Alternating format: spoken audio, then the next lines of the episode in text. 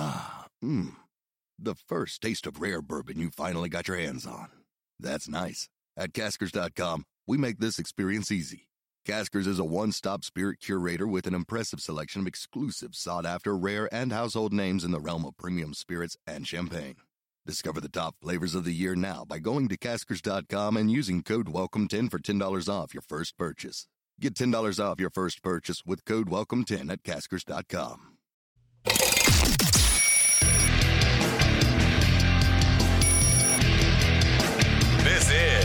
Good, Morning Liberty.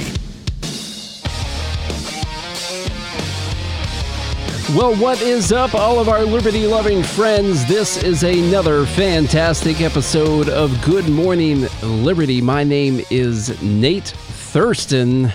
Thank you so much for being here. We talk life, liberty, and the pursuit of meaning every single day of the week when we want to. So make sure you smash that follow button and leave a rating and review. Today's interview is with Dr. Jeff Myers, who is the president of Summit Ministries. You can go to summit.org, which we'll talk about during the show, and also the host of a weekly podcast called The Dr. Jeff Show uh, which is really great, by the way. This conversation was fun. It was thoughtful. Uh, we talked about stuff that we talk about a lot on the show, but we got into a lot more detail in some of the philosophy behind it. We talked about the religion of government, how government is becoming people's God. Uh, we talked about Marxism, individualism. We talked about all kinds of stuff, meaning of course, and how it's important for people to pursue meaning. So I really enjoyed the talk, and I know you guys will as well. So I'm going to go ahead and drop you right into it. Yeah, well, I'm Jeff Myers. I'm the president of Summit Ministries. We're in Manitou Springs, Colorado, which is a little hippie town right at the foot of Pikes Peak. And even though it's called ministries, I'm not a minister. I'm not a reverend. I, my doctorate is in philosophy. And I help young adults develop their a biblical worldview that applies to everything they're going to be facing when they come to the university. So I work with about 60 or so thousand students every year in curriculum courses and in in person programs. I bring together major thought leaders, students bring their lists of all of their big questions about God, about the Bible, about creation, about life, and also about the big political and social issues of the day. And we just we dialogue with them, grapple with them, help them come to a firm understanding of how they can know the truth. So tell me a little bit about that biblical worldview that you're trying trying to teach. What are the benefits of that and what does that entail? Well, oh, I, the term worldview I define as a pattern of ideas, of beliefs, of convictions, and habits that help us make sense of God, the world, and our relationship to God and the world. So everybody has a worldview. We have a perspective that we're coming from. What you believe about God will determine what you believe about what is real. What you believe about what is real will determine what you believe about what is right and wrong.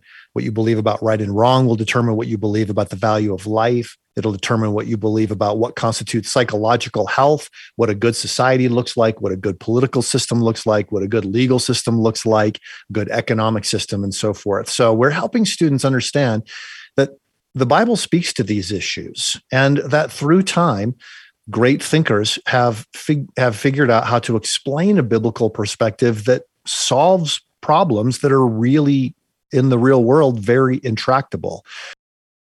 I can give a lot of examples of that, but ultimately, the development of science, the development of art, the way we experience it today, education, even the value of work and economics, all stems from a biblical understanding of the world that says there really is a reality.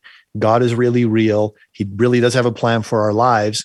Jesus really did rise from the dead, and this can shape every our understanding of everything else and help us be people. It kind of sounds like the uh, when I when I hear that, it, I feel like there's a lack of people believing in an objective truth right now, and there's more of a subjective reality. Everything is what you want it to be, and I think uh, neither one of us would be really big fans of the direction that we're going overall as a country right now. What I've what I've asked a lot of people, and be interesting to get your perspective as. As the country's gone in the direction it's going right now, do you think there's any correlation to the rate of people that believe in God, that go to church, that have that type of community? Well, I, I think he, uh, let me approach the question this way, Nate, and see if see if if it's not if I'm not entering the right question, just ask it again. But I, I think you're onto something here. The battle of our day is not primarily between Republicans and Democrats and conservatives and liberals, red states, blue states, religious. It's about over whether truth can be known, whether it really exists, and whether we can know it. The majority of people today have decided that truth is up to the individual. And even what we call reality isn't something that is out there that we can discover. It's something that we socially construct through our own life experiences. So I think there's a strong correlation between the growth of that viewpoint and the growth of meaninglessness. Newsweek just had a poll. They they did an article, I think it was yesterday or today. 75% of young adults in the survey said they are struggling to find meaning and purpose.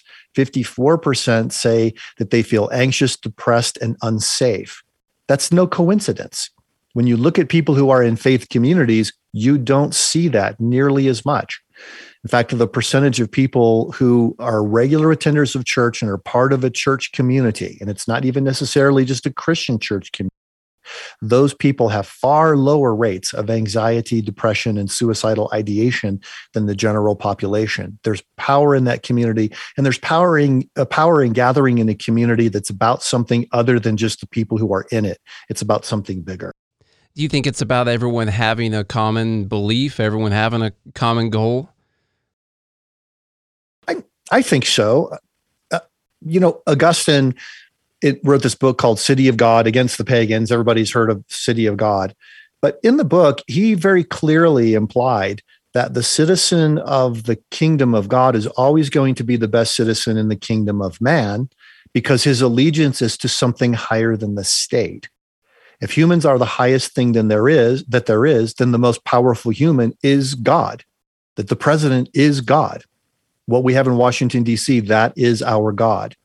So whatever it says, we must do. If we have an allegiance to an eternal God, then we can hold the state accountable. So I think it does have it's a common sense of belief, but I think it's something more, Nate. I, I think it it actually applies to everything in the political realm, the economic sphere, and everything else. Um, one, so I like the first off, you spoke about meaning a second ago. Um, our tagline for this show, by the way, is life, liberty, and the pursuit of meaning. Because we don't hmm. think that the pursuit of happiness is actually a, a good goal. That people need to find meaning in your life, and you'll you'll feel happiness from time to time when you are searching out meaning and you find that meaning in your life. So I love if we could talk a little bit more about this idea that meaning can actually help you through some of these tough times, help with your anxiety, depression, all of that? I'd love to jump into that a little bit more. In fact, I was uh, just yesterday on my podcast, which is called the Dr. Jeff Show, interviewed a guy named Max McLean, who's got a movie coming out this week called The Most Reluctant Convert. And it'll be in theaters around the country. It's the story of C.S. Lewis and his conversion. And at one point in the in the movie he, he he's well there are lots of you could almost quote the entire movie. It would be brilliant. But he says at one point there's a difference between joy and happiness. That a lot of times when people say they're pursuing happiness what they really want to pursue is joy. They just don't know how to find it because they have no objective sense of what joy really means. And the other thing he points out in there is he said all of this time i was saying that this was unjust or that was unjust but he said I, I can't call a line crooked if i have no idea what a straight line is. Where does that idea of a straight line come from? That's a that's from cs lewis and he wrote about that in a book called surprised by joy. I think that's a powerful sense of how how to approach this. If reality is really real if there really is something out there and through reason and it being revealed to us we can discover it then we can have an ultimate source of meaning that helps us find meaning in our own lives, even when our jobs aren't going well, when our relationships aren't going well, and we don't feel that our society is headed in the right direction. Yeah, I don't know if that gets at your question. But absolutely, uh, what we've talked a lot about is when you when you pursue the feeling of happiness. The problem is that can actually come from a lot of bad things. You know, we, we were talking a little bit about my music career a little bit before this, and I I pursued happiness with that, and I found uh, uh, back in that time that well, if I had alcohol or something like that, then I would feel I would feel happiness for that time. But then, of course, when that would wear off, it was completely gone. And what I never really had during that time was a sense of meaning or a sense of purpose that I was working towards. And every time that I would need to feel happy, then I would do terrible things that that people my age do that make you feel happy. And uh, I'm I'm glad that I kind of grew past that uh, a little bit, but I think that that's an issue that a lot of people my age or people younger in their early 20s or mid 20s are going through right now is that they they don't have that purpose. And when you don't have that purpose, it's also uh, on the political side, people are when they don't have purpose say in their jobs, they don't have meaning in their jobs, they're trying to find ways to make themselves feel better, to feel happy and sometimes that comes through using the government to mess up things in the economy. yeah, no, yeah, yeah, no question. Nate, well, you were in the rock and roll world. And so you're probably familiar with this quotation from a band from five or six years ago falling feels like flying till you hit the ground. I have heard that. A lot of yes, a lot of people pursue. I, I can't remember the name of the band off the top of my head. You're probably going to get a dozen comments with people telling me who it was. But the uh, but the point is really really important. That's a deep philosophical observation coming from a band that that sometimes makes observations like that, and it's very truthful. That we we don't it, if there's no up or down, there's no sense of gravity, then you really don't ever know whether you're flying or whether you're falling. And a lot of the things we turn to, whether it's government or alcohol, some people turn to pornography or uh, material th- things that to try to to capture something of the joy that they know they ought to have. And it's very fleeting when you guys performed at the VMA Awards, you know, a high moment. You get backstage and people are like, okay, get your equipment out of here. We got to go on to the next act. Right. Mm-hmm. And it is, and all of a sudden, wow, that was really a great moment. And there's something was captured there that was really cool, but now it's over. So how, how what do we do? We try to capture that moment again and again and again. Uh, I have Lewis, a great uh, example yeah. of that. Um, yeah, uh, where we were we were filming a commercial in L.A. and people have a hard time understanding. But while we were filming the commercial, I was the most depressed I've ever been in my entire life because I didn't think that I would ever make it to that point ever again. So it felt like everything was going to be downhill from here. I was completely just pursuing that feeling right there in the moment, nothing bigger whatsoever. I'm sorry to cut you off on the C.S. Lewis.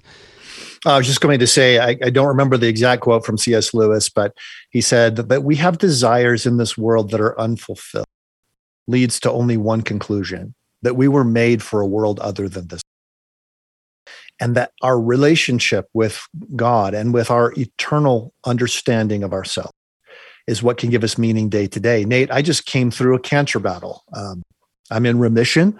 The reports are looking very good. Great to hear. But when you go through something like that, you don't know whether you will live. You really don't know whether you'll live. You wake up and think, I feel fine. But when I look at the scans, I realize I'm in huge trouble But but the recognition that my life would come to an end has given me more of a sense of meaning in everyday life than I can imagine. Every day's a gift. But I, I had a lot of people I went through chemo with who were no longer living. And I spent a lot of time with them. I tried to talk and encourage them, pray with them. What do you say to somebody who's on what they call salvage chemo, which means they're not going to get better.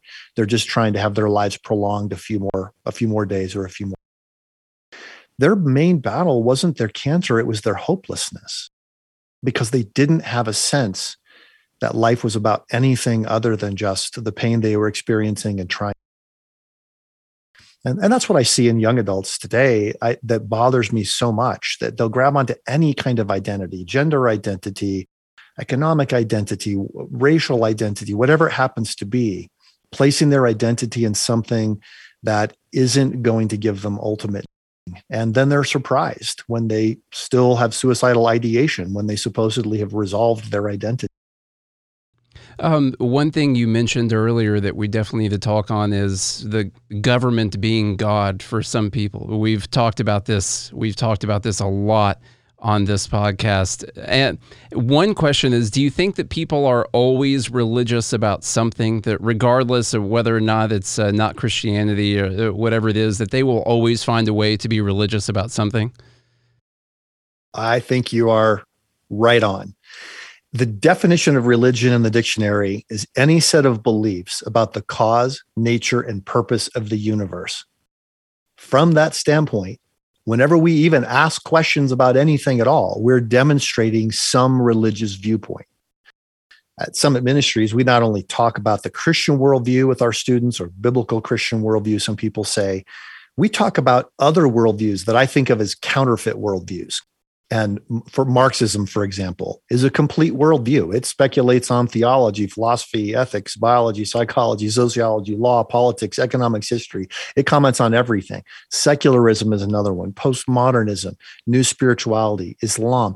There, these worldviews are compelling to people because they do they do bring up a lot of the right points.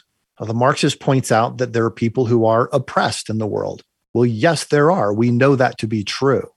But then it says, because we are the ones who have identified that people are oppressed, then you should therefore embrace our solution. Then those worldviews end up being counterfeit.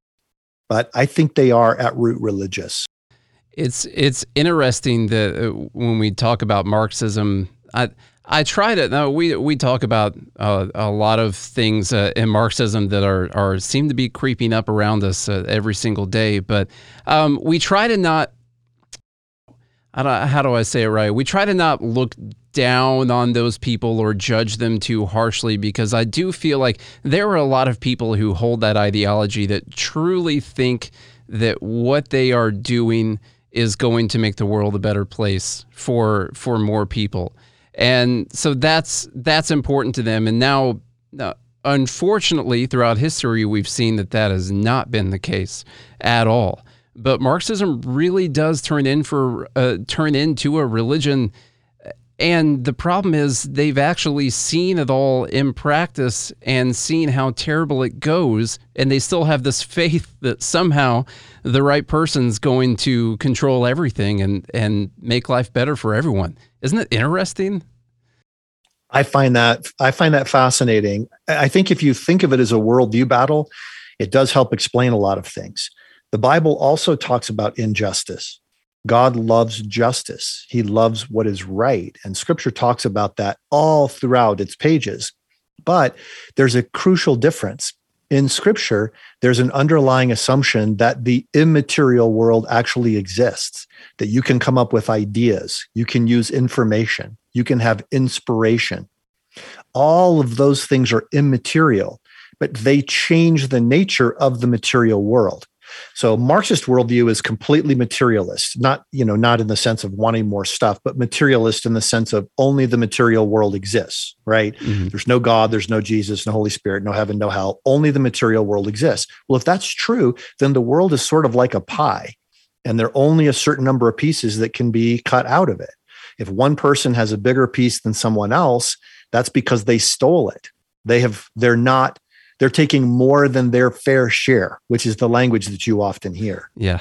A Christian biblical worldview says, no, God created us to be thoughtful individuals who can change our surroundings. Don't just try to make smaller and smaller, more equal pieces of the pie, make more pies. It's a fundamental difference in the understanding of reality that means that when Marxism points out inequality, it's always going to lead to the wrong solution. Whereas historically, when they're coming from a Christian perspective, people would point out inequality and they could lead toward rights. Well, and we do want to we do want to make sure that we have a just a just world, but I mean uh, actual justice. And when it comes to economics, I would say that people get what they have actually earned, that you do have what you have justly earned. And it might be justified, in fact, I would say it is, that Elon Musk has a lot more money than other people do because of what he has done to obtain that wealth. Now, we talk all the time about how that wealth is kind of a made up number that obviously you don't have direct direct access to, but uh, we don't have to go into all of that. But one thing that uh, I think people don't understand is that just because one person has more wealth or more things than someone else, it doesn't mean that that's injustice. It might mean that that person earned more. Right. Well, it, the, the criticism of the Marxist is that Elon Musk is rich by making other people poor. Mm-hmm. Okay, that because there's only so much to go around. If he has more, he had to have taken it. There's no uh, stolen it. There's no other way to explain it. If you're if you're coming from a, more of a, a biblical perspective and you have an understanding of stewardship and of create you you developing ideas and in growing wealth, then you recognize that Elon Musk didn't earn his money by taking it from other people. He earned his money by creating new wealth. That's the beauty of it. And I, most people don't understand this. I, I was thinking of Pope Francis meeting with President Biden. I don't think Pope Francis understands it. I, certainly, people in the country he comes from, Argentina, don't understand it. They have 100% plus inflation. 40% of the people in the country live below the poverty level. What did they do? They tried to create socialist programs they printed more money to pay for all of those programs. They destroyed their currency. Not once, not twice, not three hmm. times, five times. They destroyed their currency and had to start all over again. They're never learning the lessons that if you create freedom and, and, and recognize freedom and create opportunity for people to exercise their gifts, it, it's profound the difference it can make. It makes a difference in, in race half of the small businesses that have been started, according to the Small Business Administration, have been started by minorities. African American people who start businesses have 12 times more wealth than other people in their community. That economic freedom and political freedom go closely. They go hand in hand and they solve a lot of a lot of the problems that we're identifying as real problems in our uh, sticking on Pope Francis here for a minute, is it typical for someone in his position, being the Pope, uh, to be this political about things? I just don't remember ever hearing this before, but I have heard, unfortunately, a very Marxist worldview coming from someone who I, I just I and I might be completely wrong, but I just don't feel like that's what he's supposed to be doing. I know. You know. Well, I I don't know. I, you know, I, I I'm not Catholic, so I I feel always a little bit shy about addressing this. I think it could just be that he grew up in a country where the the government had so squelched economic opportunity that he came to believe that real economic opportunity doesn't exist. So the only thing you can do is help the poor people just make it from day to day, and that's what constitutes righteousness. I'm afraid that President Biden has a similar perspective to that and it always leads people to do bad things in government and society. But it's very political. Uh, previous popes have addressed a lot of key issues that touch on politics, but not for the sake of politics. One thing you can always count on when when popes write encyclicals, they're in depth, they're extremely scholarly, they're well thought out. But when they get into the media, they tend to get mainstreamed into whatever narrative is out there Be- because pope francis doesn't say he doesn't he doesn't come out and give speeches about his ideology as much as think. So whatever he does say ends up getting somehow shoehorned into the narrative of the day. So uh, I, I don't know. I, I don't think the guy's on the right track.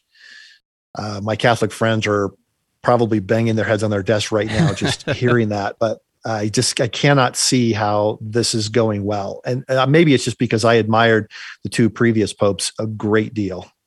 Yeah, I I just uh, I and I guess I'm I don't remember a lot, and I wasn't obviously wasn't very political uh, with the the previous pope, uh, but uh, it seems it seems slightly dangerous to have uh, someone who is in the position that he is to be pushing a lot of these ideas.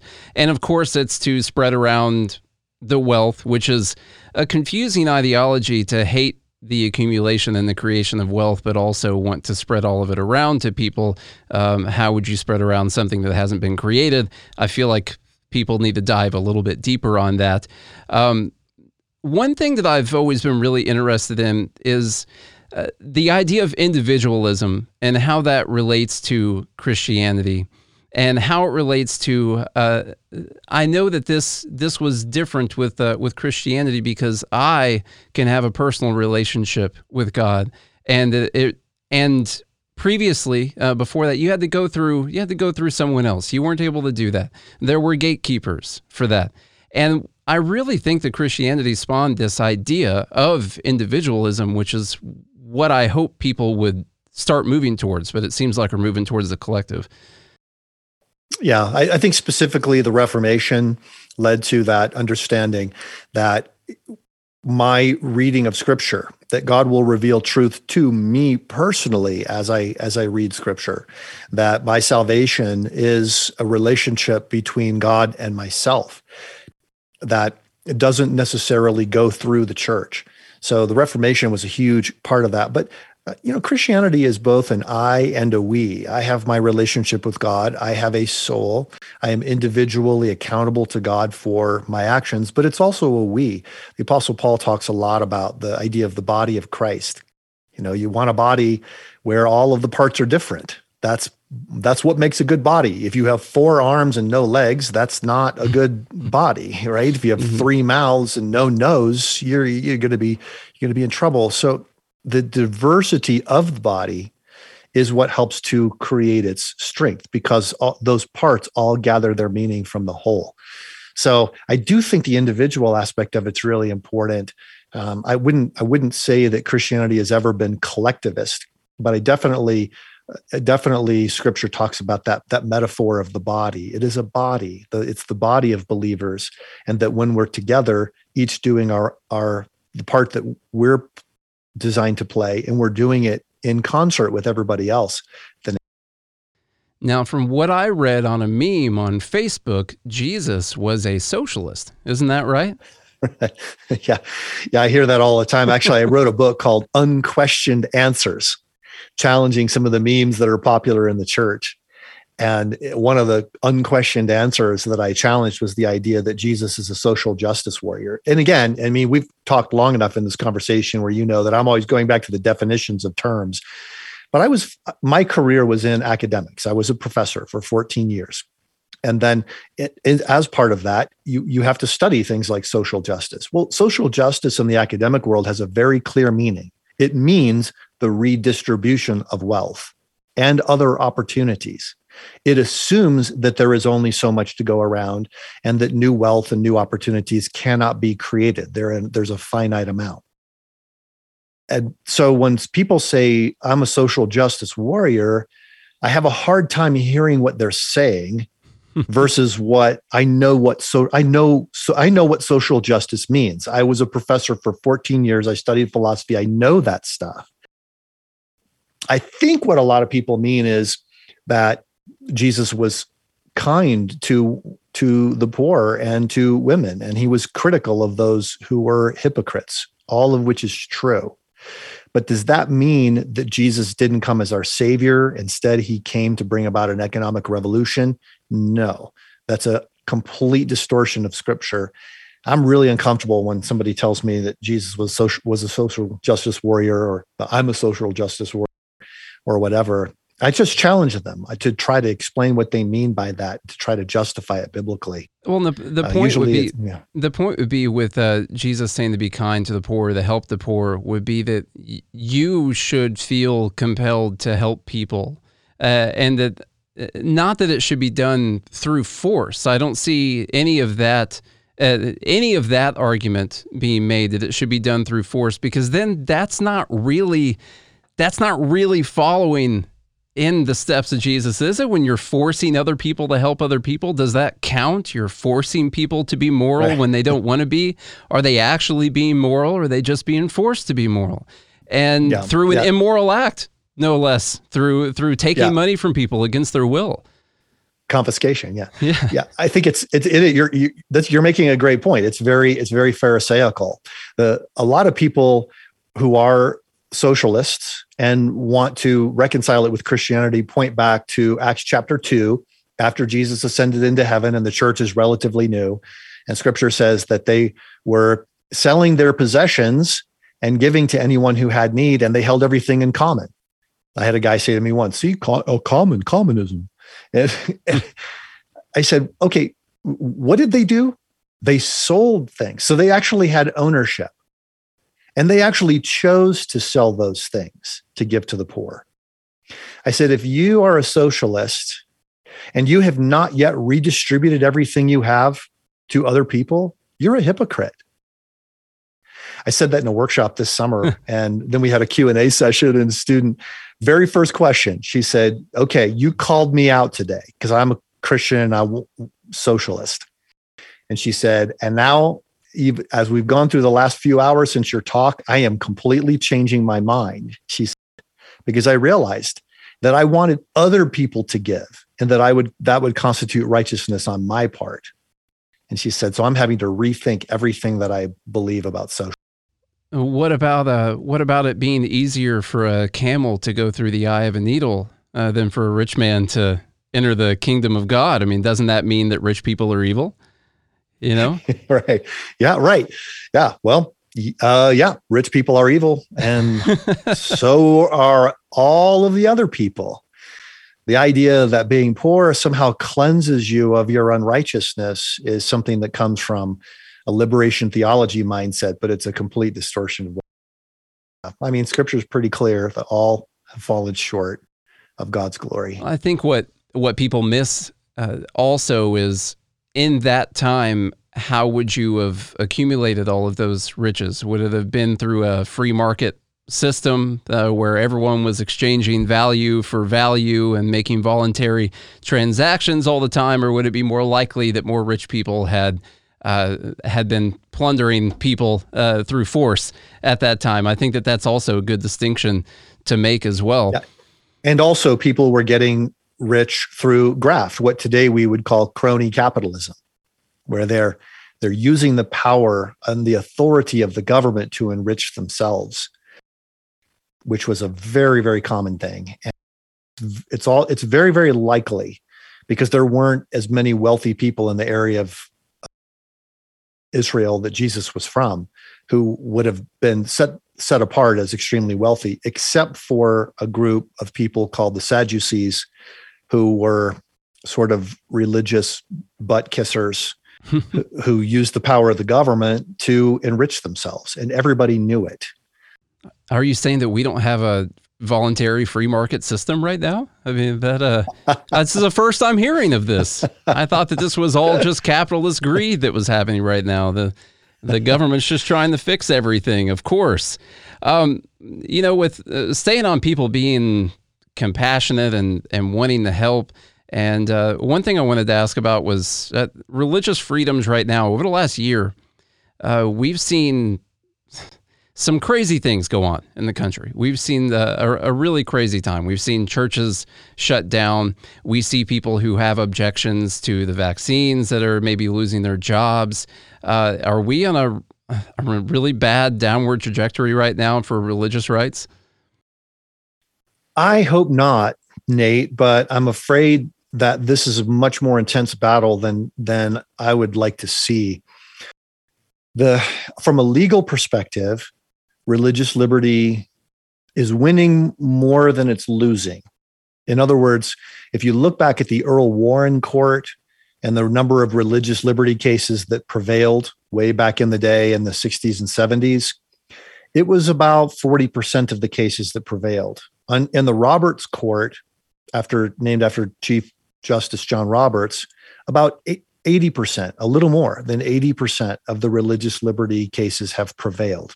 So you have that on the one hand, where you have a court that's friendly to religious liberty.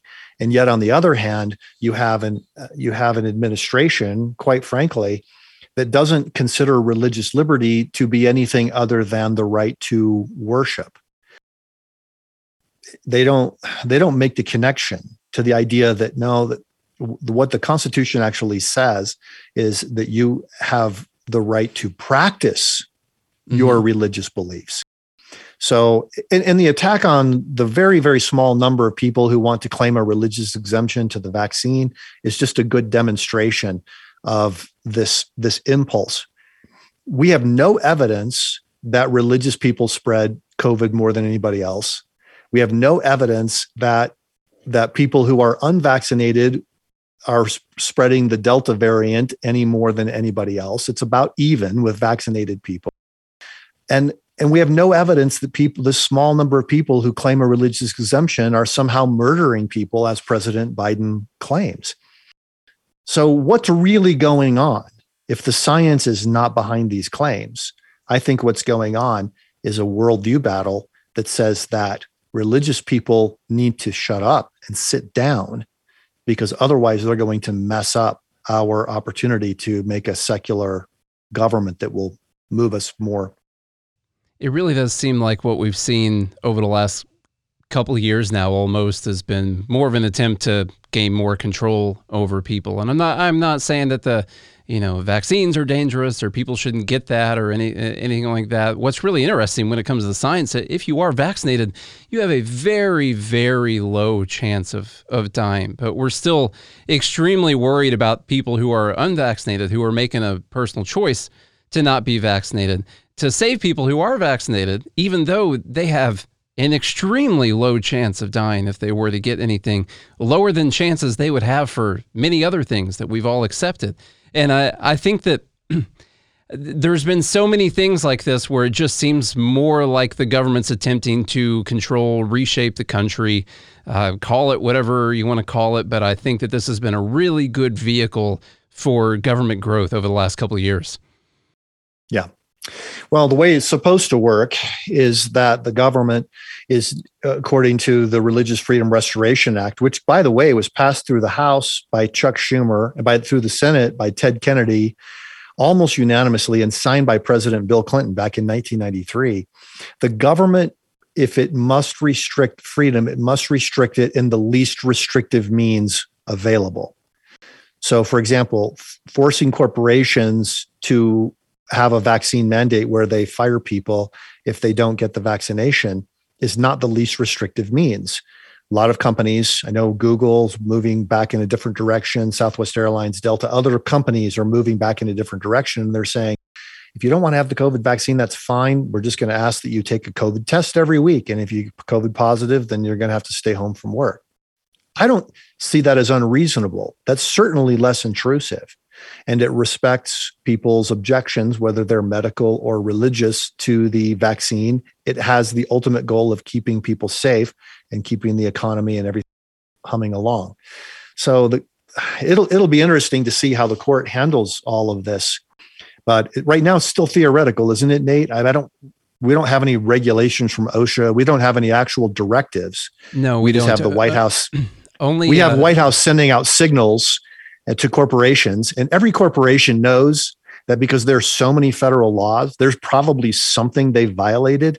So they're always living a little bit in fear of the government. Okay. We don't want to, we don't want to make these people angry because they could probably come after us for some random thing. I remember an article I read a couple of years ago that said on the average day, the average person commits three federal felonies. Mm-hmm. Not not knowingly, just because there are so many laws that if the government decides to come after you, they will find a way to do it. Every corporate executive knows this. And so they just say, let's just do what the government says so we can keep our heads down and stay out of trouble. The one thing that they did sign was the mandate for federal employees and contractors. And unfortunately, everyone is so intertwined with the government right now uh, that almost anyone could be considered a federal contractor if you've done any business with the federal government when when they're confiscating all of the money and then handing it back out then it's easy to consider a lot of people federal contractors. So uh, but no they have not actually done the mandate for the corporations yet. I don't know if they ever actually planned on doing it. I think it might have been a bluff to get corporations to prepare for it or to have it as an excuse uh, but I I think they know it would get struck down pretty easily in in the courts. Uh, I'm that's kind of my assumption right now. So uh, as we're kind I think ra- so too. I, I was just going to say I was going to say on that, but the courts move slow. Mm. They're sort of like the sloths working at the driver's license agency in the movie Zootopia. Yeah. So the the president realizes he can do a lot of things and advance his agenda. All all presidents recognize and wait for the courts to catch up. If it gets struck down, well, at least you know we had three or four years that it took them to get around to it to implement our. And and that's where I think the that's where the American people have to realize, oh, this is government of the people, by the people, and for the people. And when I see people pushing back against these kind of orders that that will probably be ultimately ruled as illegal, uh, not violence. violence is never an appropriate response. We're talking about civil disobedience, not ci- uncivil disobedience mm-hmm. here. And I uh, think more and more people are in favor of it.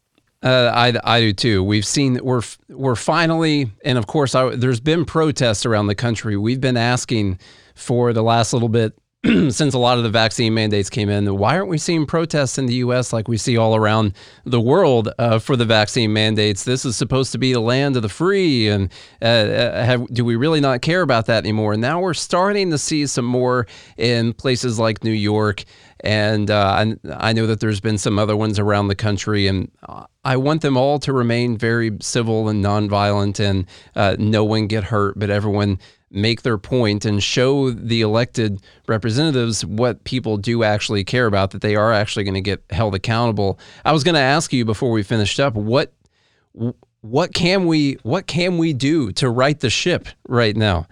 Uh, is, what is it that we can do? What do you what do you think? I think number one, and and this is coming from an academic, so you're not surprised to hear this, is to be able to be informed.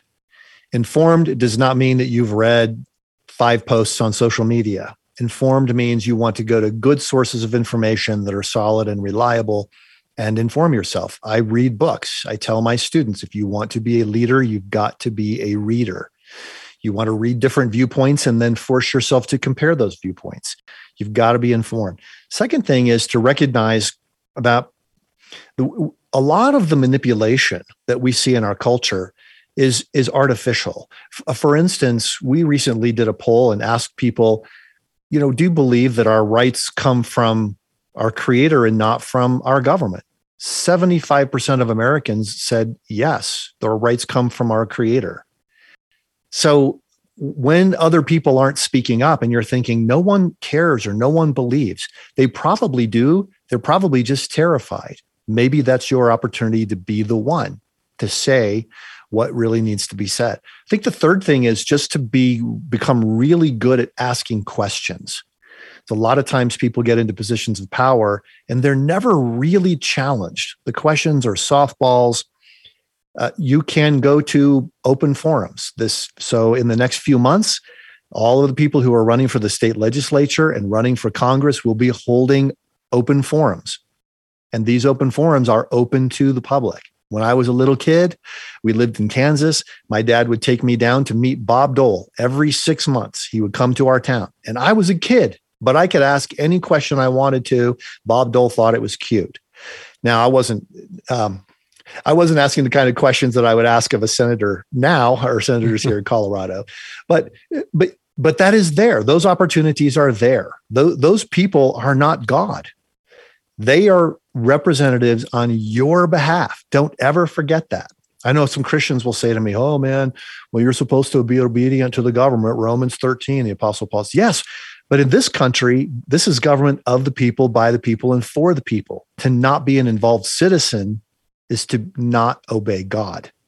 When we don't do those things, when we don't get involved and we don't speak up because we think that there's no point in it, we think that it's not going to do any good, that in a sense, creates the reality that we're afraid of happening. We talk to people. Uh, I just said this in a podcast the other day. If we all give up and we say that there's nothing that's that is ensuring that that that is what will happen. That's ensuring the outcome. That's the way that you know for sure we'll go down the road that you don't want to go down. Is if all of us just give up and say that nothing is going to change and there's nothing we can do about it. So, speaking up, I think that that is uh, really good advice for sure. Um, is where can people go to get involved or see what it is that you're doing? Uh, I'm I'm looking for any young adult ages 16 to 25 to come to summit.org. Sign up for one of our two week programs here in Colorado or the one we have in, in Lookout Mountain, Georgia. Those those two programs, they're the same thing, just two different locations in the country. And they will, if you're wondering what is my purpose in life, I need some clarity here, or you're wondering how does what I believe relate to everything else that is happening in the culture, you're the kind of student we want. You're the kind of young leader we want to have join us for a couple of weeks and change the trajectory of your life. So just go to summit.org to get information about the programs we have scheduled for this upcoming. All right. Dr. Jeff Myers, thank you so much for your time today. I really enjoyed the conversation. Thanks, Nate. I really enjoyed it too. Have a great weekend.